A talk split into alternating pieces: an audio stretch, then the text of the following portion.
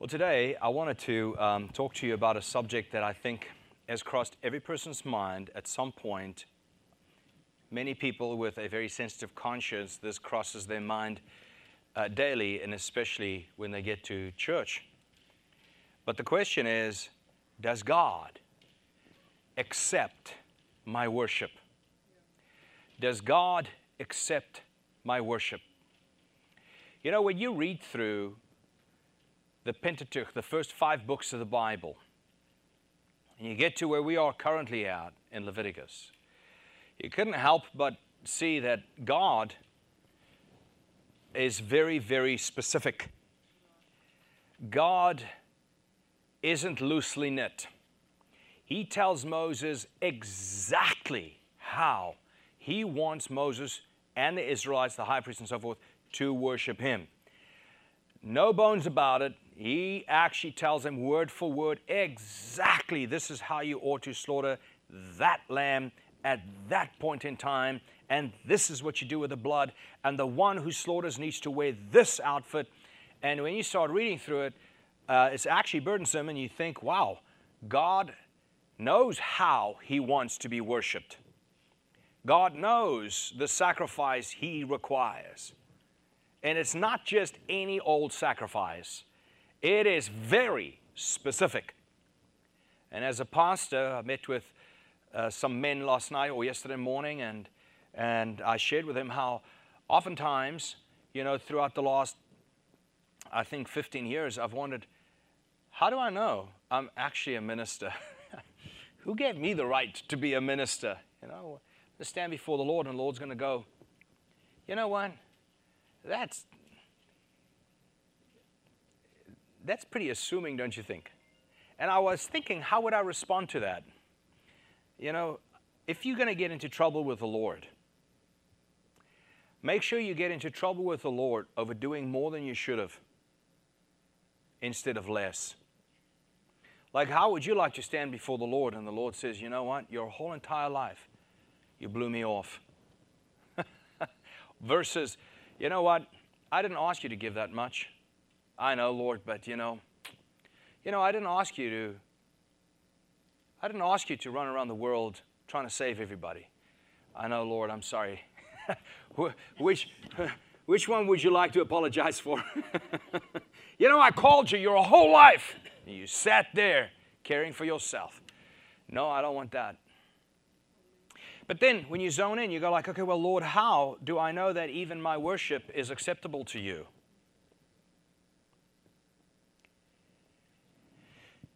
It is sobering to realize that throughout scriptures we see God actually rejecting people's worship over and over again. Here are a few examples for us to consider. God rejects Cain's worship in Genesis 4. We see God rejects Israel's worship in Isaiah chapter 1. In verse 13, it says, God speaking, Stop bringing meaningless offerings. Your incense is detestable to me. Just stop it. We see that God is not pleased with Jerusalem's burnt offerings on their sacrifice or their sacrifices in Jeremiah chapter 6. In verse 20, he says, Your burnt offerings are not acceptable, nor your sacrifices pleasing to me. We see in Malachi, God rejects the worship he is not pleased with. Malachi chapter 1, verse 10, it says, Oh, that there were one among you who would shut the doors, that you might not kindle fire on my altar in vain. I have no pleasure in you, says the Lord of hosts. I will not accept any offering from your hand. Wow. In Amos, God hates the religious festivals and spiritual songs. In Amos chapter 5, verse 21, he says, I hate, I despise your feasts, and I take no delight in your solemn assemblies. They gathered together solemnly to, to do the whole incense thing, and, you know, where all of the smoke was coming out, and they, some, some of them still do it today. And, and they honor the Lord with their lips, and they honor the Lord with their lips, but their hearts are far from God, he says. And here he says, I hate that.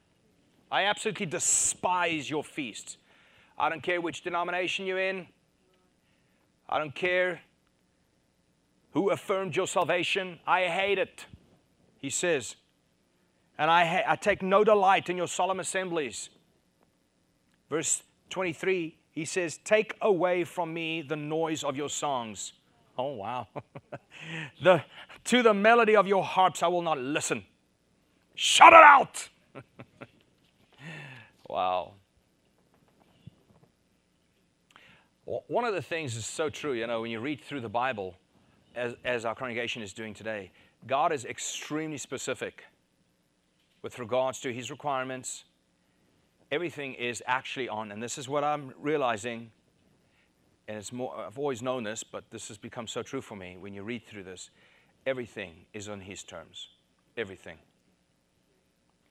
If I ever had to meet Oprah Winfrey, I would say, Oprah, I just want to let you know I know you have many opinions and thoughts, many perspectives, but everything is on God's terms.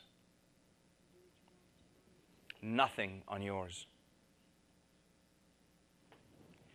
And I'm just saying that because she kind of spearheads in my understanding and my culture, the way I've grown up. I'm, i moved here in the year 2000.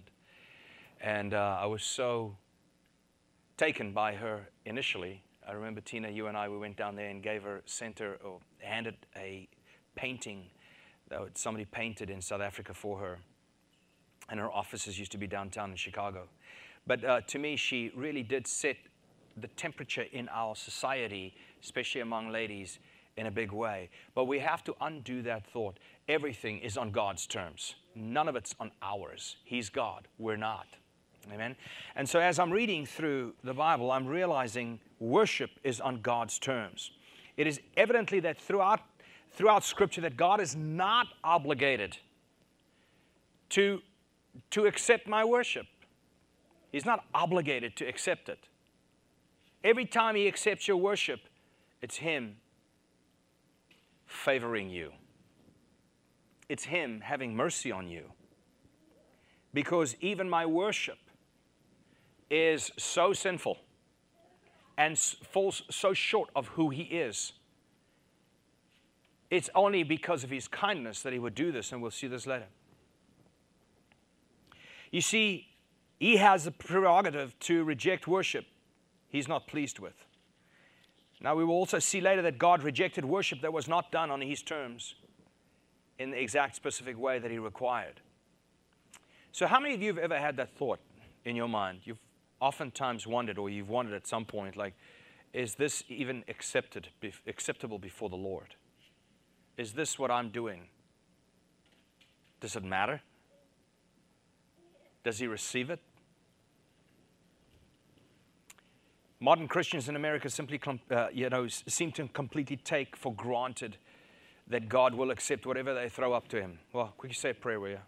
You know, um, thoughts, just thoughts. I love it. There's a certain denomination group of people that if you've been in, uh, if you were born in Chicago, you were that at least one time. And this one, this one church, they offer people that from there, oftentimes they come, they say, hey, you know what, my, my mom is real ill. Could you pray for her? I'm like, yeah, let's pray. No, no, no, no. Just when you pray, think of her. they just, uh, it's almost like they're allergic to grab your hands and pray with you. But people say things like, ah, Jacques, you know, you're referring to the Old Testament now. God no longer requires high standards of worship the way He did in the Old Testament. We are now in the New Testament, a new covenant. Standards are lower. In fact, I think God's standards are higher in the New Testament than they were in the lower in, in the Old Testament. In the Old Testament, why? Because to whom much is given, much is required. So let me ask again what makes us so sure that our worship is acceptable before God? If you consider just how extremely high the standards were in the Old Testament. Now, to answer the question thoroughly, we, we would need to start with a biblical understanding as to what worship really is. The word worship comes from the word worth ship. Worship comes from the word worth ship that talks about ascribing worth to something or connecting value or attaching value to something. That's worth ship, the worth of something. When looking at this definition of worship, it's easy uh, to see eh, that we could worship other gods in a very, very easy way by ascribing too much worth or too much value to somebody, something else. And that's called idolatry. And the way you fall into idol worship is by just doing just that ascribing greater value, more worth to something or someone other than God. That is your idol. So we oftentimes think, well, we're not in the Middle East and we don't worship idols the way they do. You know, we do participate in idol worship by ascribing or connecting value, more value to something or someone else other than God. That's how we fall into idol worship. So, if you look at it from that perspective, from a logical, clear, reasonable perspective, it is clear that worship is not exclusive to the 20 minutes, sometimes less, before service. You know, the first 20 minutes of service. that's worship. No, that's not worship. That's, in fact, us praising God corporately. Worship is your life. I beseech you, therefore, brothers, the mercies of God, that you give your bodies as a living sacrifice, for this is your reasonable worship. So, every single thing, wall to wall, beginning to end, ABC to XYZ of your life is your worship before God. And you know that it took the reformers to actually come to this position because back in the Middle Ages, there was a line drawn between the sacred and the secular. And the sacred were those people who were part of the magisterium and part of the part of the leadership of the church, and they served at a very, very honorable position, right? And everybody looked up to them. Wow, that's amazing. Look at that. That's a, that's a man that speaks for God. He knows God. And me, no, I, I was cursed with, a, with being a blacksmith, you know, with being a farmer, with being. And so there was this big divide. But then came the Reformation, and suddenly they realized that the Bible says, You are a peculiar people. You are God's holy priesthood. Wow, you. We all are. And we learned that we have to do everything we do to the glory of God, no matter what it is we do. If God can't be glorified in what you are doing, stop doing it, right? For instance, busy. Here in the West, we glorify busy. It's almost like looked upon, looked down upon in order to, if you're not busy. The moment somebody finds you not being busy, you go like, well, no, no, no, no, I'm busy, I'm busy doing stuff. People ask me, hey, so what you doing today? And then I catch myself having to, like, I've got to come up with stuff. I want to seem like I'm busy, you know? Why, we, why do we have to be busy? No, we have to be fruitful, productive. That's what we have to be. There's a difference. A lot of very busy people getting nowhere in life. A lot of busy people just busy, busy. They're busy being busy. And the point I'm trying to make is if that busy is stopping your life from glorifying God, then quit it. Right? Because the whole purpose of your life is to glorify God.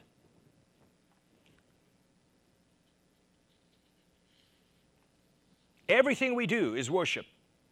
Our jobs, our career, sport.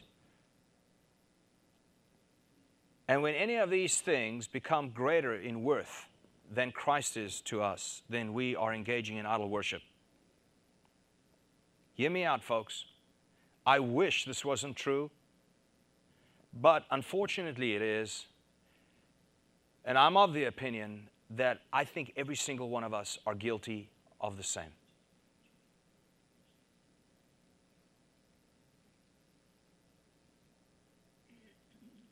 Everything we do is worship. Nothing ex- is excluded. Everything we value, our homes, our families, our children, our retirement funds, is worship. And attaching greater value to any of these than we do to Christ makes that our idol. And that makes us idol worshippers, idolaters. Everything we pursue in life for instance, peace. Man, I just want my child to have peace in life. I just want them to be comfortable. When peace becomes more valuable to us, pursuing peace becomes more important to us than pursuing Christ, then we have made peace an idol. I mean, you know, you have this whole meditation and yoga thing taking over, even infiltrating the church. Look, you're going to have peace in Christ, but you're going to have to understand who Christ is and what He did for you and put your faith in Him. Then you'll have peace. but the reason they have to resort to other things is because they don't really have the gospel, so they don't really have peace. And so they start turning to other things.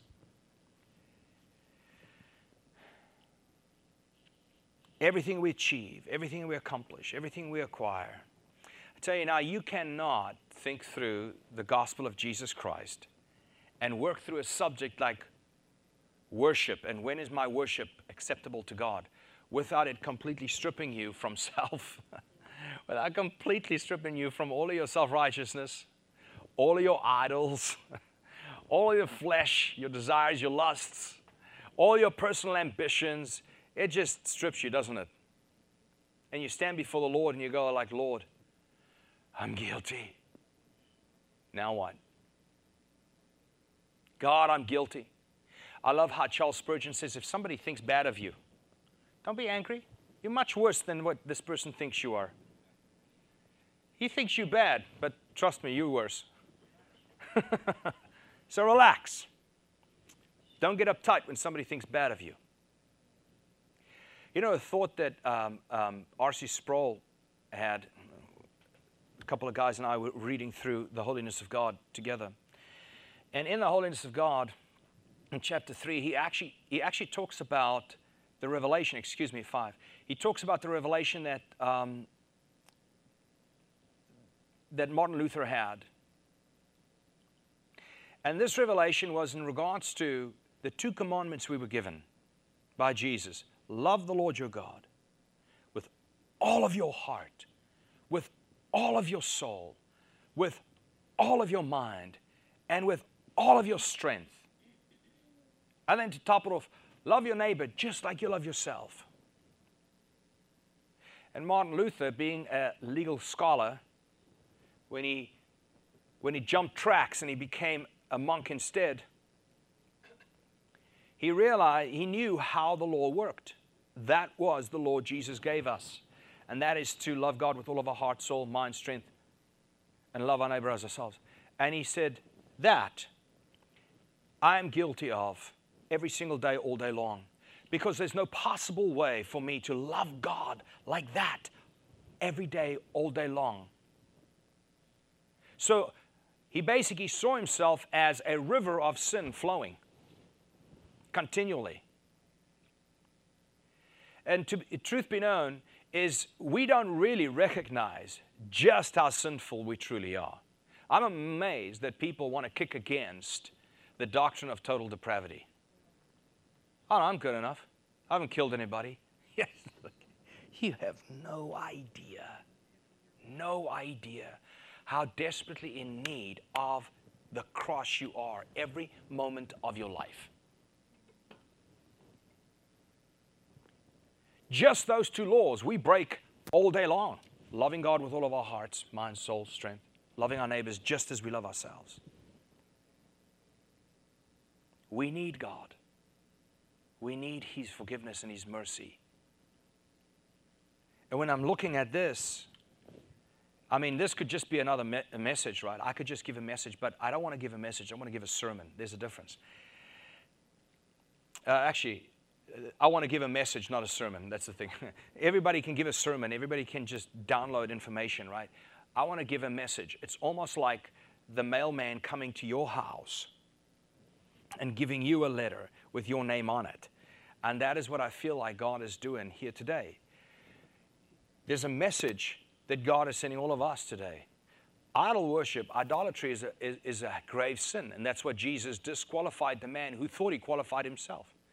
When the rich young ruler came to Jesus, he said, Hey, what must I do to be saved?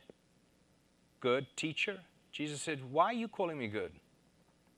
Who made you the definer of good? God is good. He'll tell you what's good. He says, Well, you know what to do. Fulfill keep all the commandments. You know them. the guy goes, Ah, I do those. I do them. Jesus goes, Okay, you do them? Give away everything you have, and then come and follow me. Jesus was calling this man to be one of his disciples. You know what? This guy goes, he, he has to walk away, but he walks away sad. The other, other thing interesting about that is Jesus, the Bible says Jesus loved him and told him to give everything away. Jesus loved him and told him to give everything away. He couldn't. He became sad and walked away. If you can't obey God, it doesn't bring joy. A lot of people disobey God in order to find joy. That's not where you're going to get it. You get it by obeying God, right? But Jesus says to him that why? Because you will have no other God before you. That's the first commandment, and he can't even keep that one because money was his God. So he comes and he says, Jesus, I, I already keep all of those. And Jesus says, Actually, let me prove to you. You don't even keep the first one.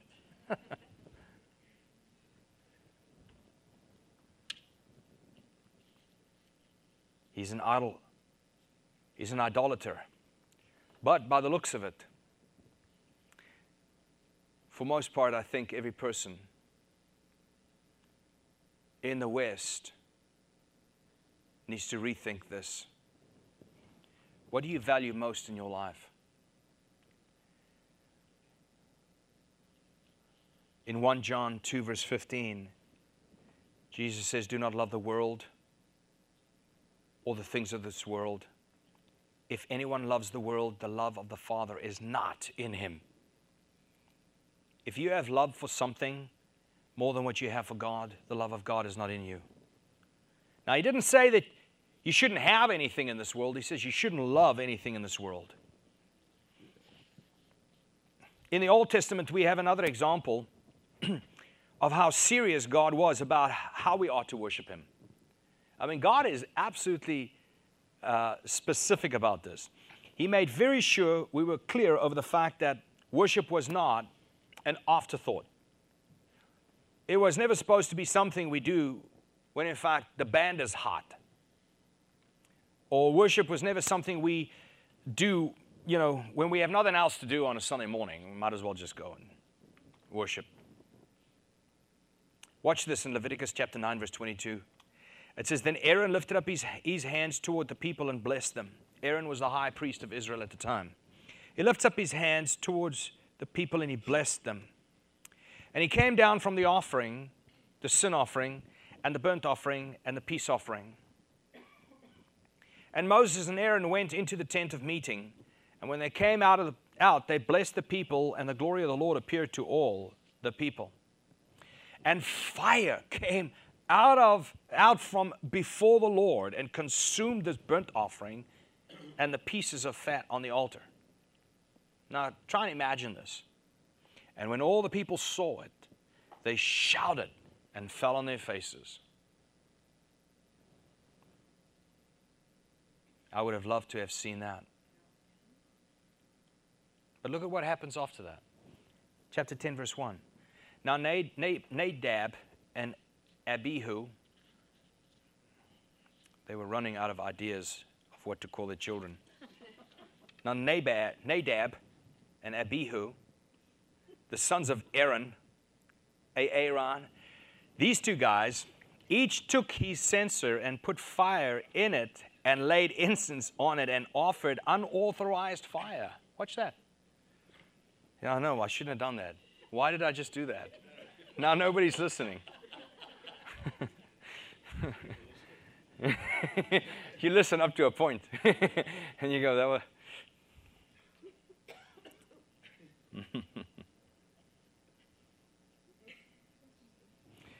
Look at what happened. These two brothers of the high priest, these two sons of the high priest, they were brothers, they offered unauthorized fire before the Lord, which he had not commanded them. In other words, they were worshiping God in a way God did not tell them to worship. They brought to God something God did not tell them to bring. They were getting creative in their worship here. And fire came out from before the Lord and consumed them. These two guys. This is like the pastor's sons. Fire came out and consumed them. And they died before the Lord right there. Why? They decided to worship God on their terms. They decided to worship God in the way they saw fit. Another example of how serious God takes our act of worship is 2 Samuel 6, verse 3 and 7. It says, And they carried the ark of God in a new cart and brought it out of the house of Abinadab, which was on the hill. And Uzzah and Ahio, the son of Abinadab, were driving the new cart with the ark of God. And he went before the ark. And David and all the house of Israel were celebrating before the Lord with songs and lyres and harps and tambourines and castanets and cymbals. Verse 6.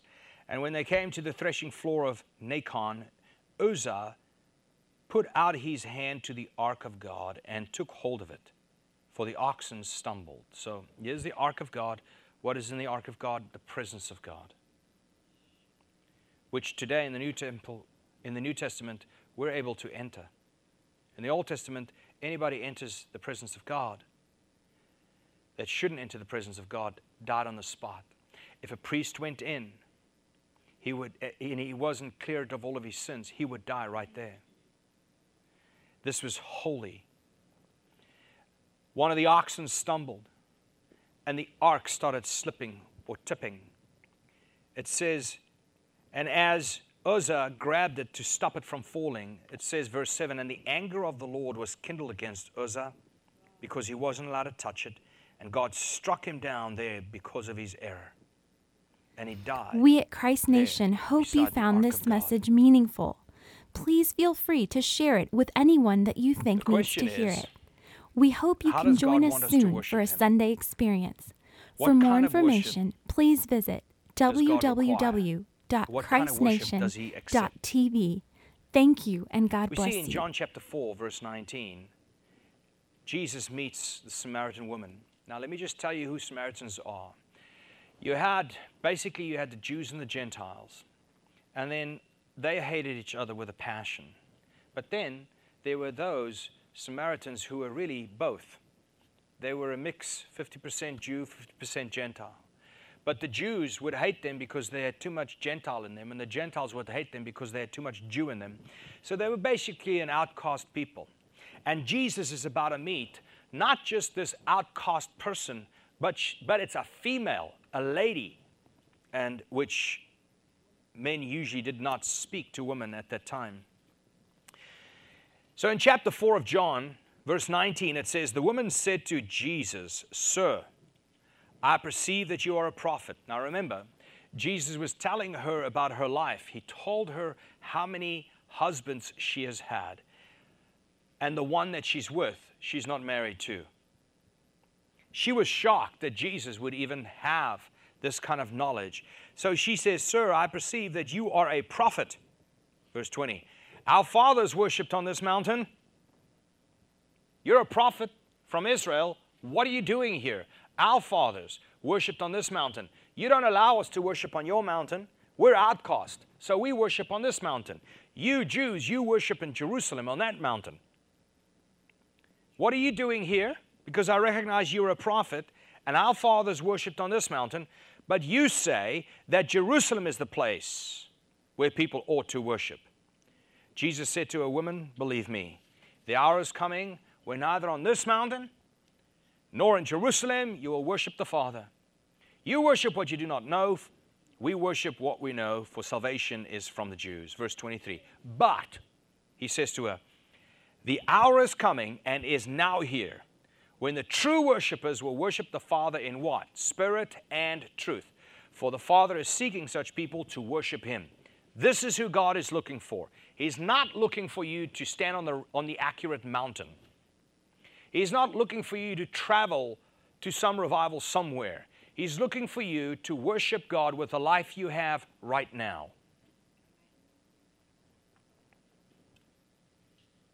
To worship God in truth is to sincerely worship the true God. Not the one we imagine, but the God of Scripture. That is to worship God in truth. Imagine this for a moment.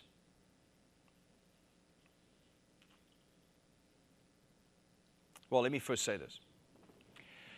The problem with insincere worship becomes evident when people can't worship because, you know, it's not, it's not my style of music, so I'm not getting into it. Or I don't do hymns. Or, ah, oh, the sound's too loud. Or, man, the sound's so soft. Or, you know, they can't serve God, serve God because the people they don't like is in that church and they simply can't get involved there because of that. And the excuses as to why people can't value the things of God is just never ending. It just continues. Trust me, I hear it. I hear it all the time. But that problem there is not a problem of not having the opportunity to worship, it's not having the willingness to worship. People are too busy. No, nobody's too busy. People who are busy are simply busy with something that is more important than that. You know, when you say, ah, I'm too busy, I can't read, read the scriptures right now, it's simply saying I'm, I've got something else that's more important than reading the scriptures. Because we all have 24 hours per day, seven days per week, right? We all do something with that. And what we choose to do with that is what we deem to be valuable. So, this is the accusation of honoring God with their lips. They do honor God with their lips, but that really doesn't mean a lot if their hearts are far from Him. Then there's the problem with truth. So, first we have the whole sincerity issue, right? Because a lot of people have the truth, but they're insincere. But then you have to have the actual truth to worship God. These are the worshipers He's seeking after, those who will worship Him in truth. But imagine with me for a moment this scenario. A friend of mine comes up to me and tells me they ran into my wife at Walmart. And he had this wonderful conversation, he says, with my wife about the Lord. And he's impressed with how much she knows about Scripture. I'm like, yeah, she does know a lot about Scripture. And then he's very impressed about how she talked about the store. Walmart's a massive store, and she knew everything, where everything is in Walmart, and she knew the prices of everything. And this guy tells me, man, I am shocked. I am so impressed with your wife's knowledge. I'm so impressed with her demeanor. I mean, she's, she was just so accommodating. She was helping me get the stuff I couldn't find. And, and uh, yeah, I couldn't believe how, how, what a servant heart she had. And that was amazing.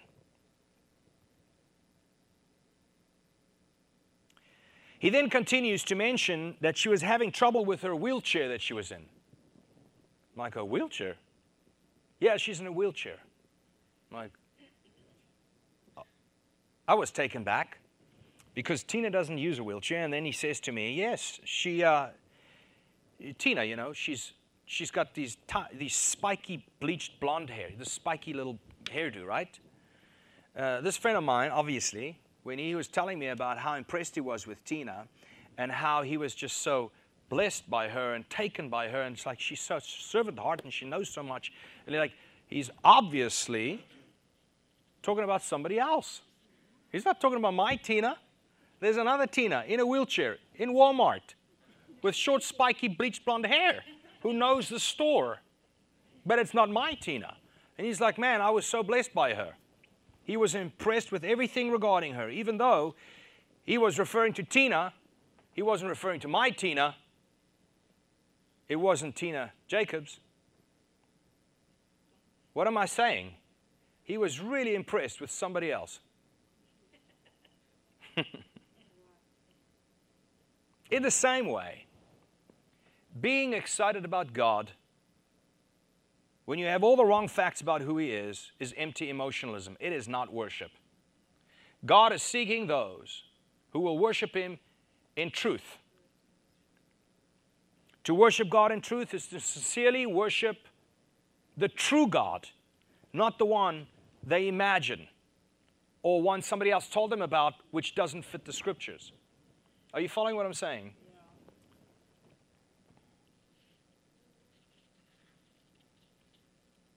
It is not acceptable worship if you worship a God that is not found in scriptures. And the fact is, in this case, you would have been worshiping a God of your own imagination. If we look around, we see much of the modern worship, worship culture in this kind of worship. Again, I'll just bring Oprah up because we always do. I mean, she worships God, surely. I know she does. Not the God of the Bible, but God is searching those who worship Him in truth. The true, the true God of the Bible. That's the one He's looking for. You know, that's the whole thing about this culture. Always talking about, well, I'm not a religious person, I'm a spiritual person. I'm not religious, I'm spiritual. Well, that's, yeah, you're worshiping another God. Basically, that's what's happening, right? If we look around, we see so much of the modern worship culture is exactly this kind. This is the God of popular Christian media. Soft, fuzzy, you know, non judgmental, positive, and encouraging. K love. God is basically a good vibes only life coach in the sky. That's all He is. He's my boyfriend, actually. I love Him. Really? The question is which Jesus is it that we are talking about here? So it doesn't matter when you, when you, uh, you know, it doesn't matter what your doctrine is because Guess what? They always say God is here to help you live a better life and stay encouraged. No, to worship in truth is to worship God with accurate doctrine. And I wanted to land here because I think our culture is moving there fast. In our day, we are seeing revivals take place. And this is something we regularly see take place at least every 10 years. Revivals spring up, and everybody gets really excited about revivals. Now, I'm excited about Reformation. I'm excited about the, the, the word revival doesn't exist in the Bible, but the prayer does say, Revive us, God. Revive us. And a revived person exists. God revives people. So I'm not against a revival, just so you know. But I'm asking questions about our perspective of what it actually means to have a revival. In many churches, it is frowned upon to bring up doctrine because doctrine divides. Doctrine is boring, doctrine divides. And this is something we regularly see take place. Almost, you know, everywhere where you bring it up, you'll see people are arguing about stuff. And you go like, well, that's not revival. Well, how do you know it's not revival? I tell you what, I was revived after I realized how wrong I was in this discussion. If that person who doesn't know me from a bar of soap, John MacArthur, if he, if he didn't, if he wasn't drawing lines with doctrine, I would never have known what I knew about myself, total, totally depraved, and I would never have been revived. So many churches frown upon doctrine because, you know, it's divisive. So what did they do? They'd rather, let's just rather sing. Because if we sing, think about it. you know, who's, argue, who's arguing? We love how great thou art. We love honoring God with our lips. Somebody said this one day. They said, the most amount of lying per week happens in services on Sunday mornings. When people are singing, I give you my heart.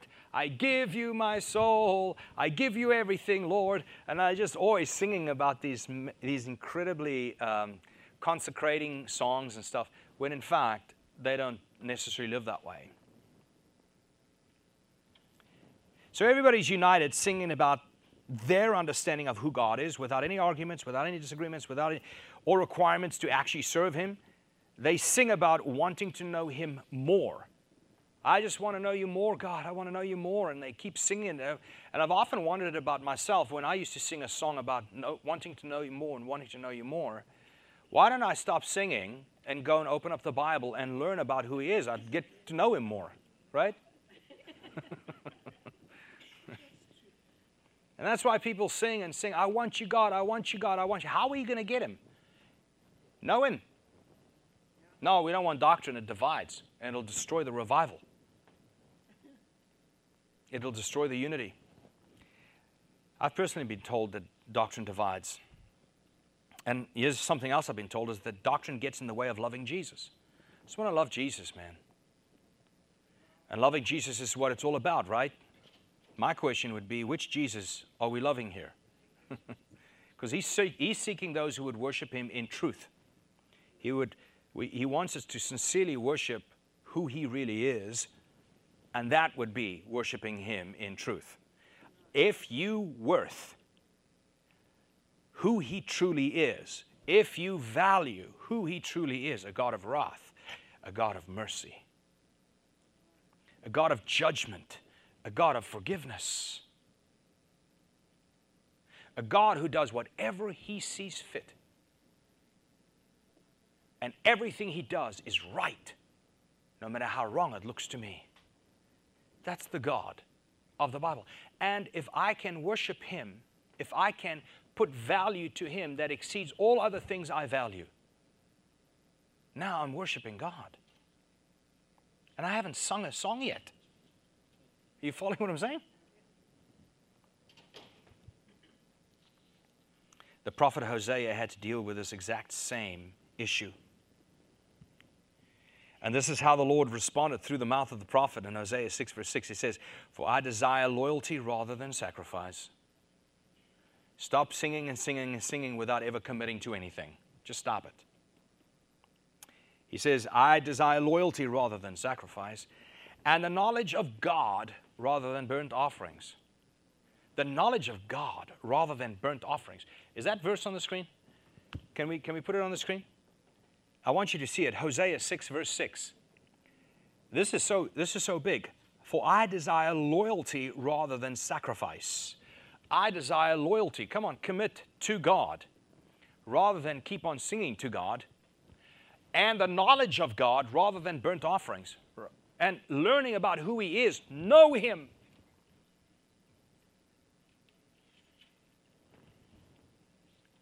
Knowing God is, in fact, to worship God with, um, in a way that pleases Him. I want to share with you three prerequisites, and these I'm just going to mention, and we will be done. Three prerequisites for God to accept our worship. I don't know if I said that right. Three prerequisites God has before He's willing to accept our worship. The first is in order to worship God in spirit, a person must first be regenerate. They must first be born again because He's seeking those who will worship Him in what? Spirit and truth. A person who is spiritually dead cannot worship God in spirit. Right? The things of the Spirit is foolishness to the unsaved person. How is he worshiping God in what he sees to be foolish? That is why he naturally engages in idol worship of some kind, because the things of the Spirit is foolishness to him. I'm going somewhere. Watch this. My question is why are we arranging our Sunday worship services to accommodate seekers?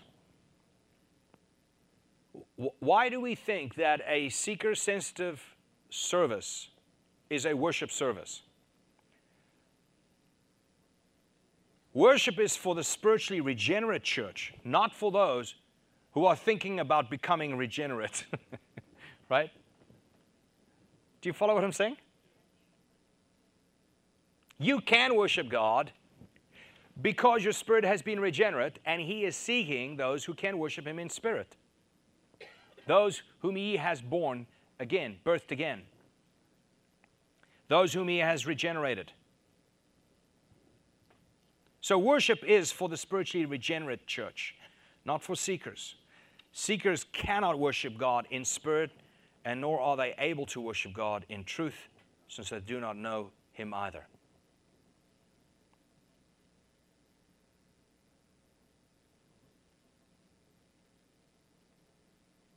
Number two, what does God require before He will accept our worship?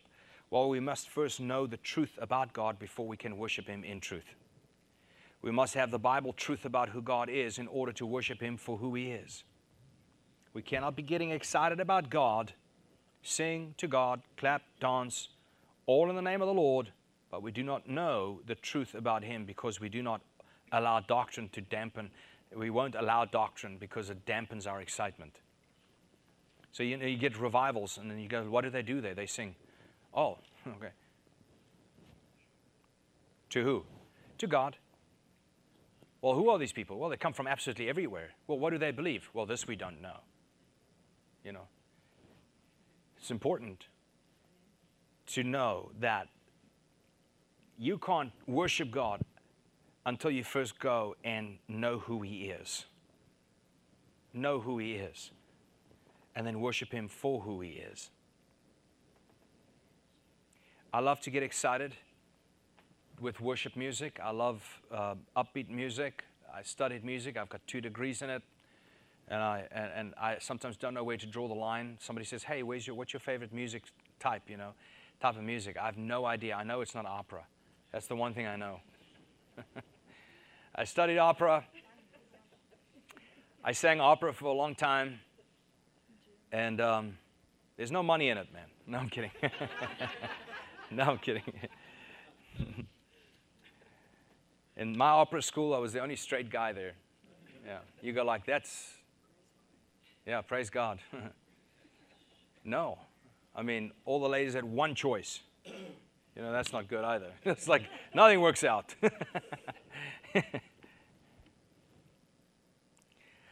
nothing wrong, and it's actually necessary for us to engage emotionally in worshiping God. We have to love Him with all of who we are but we cannot negate or neglect understanding who He is first. Otherwise, we stand a chance or we stand uh, the danger of falling into emotionalism.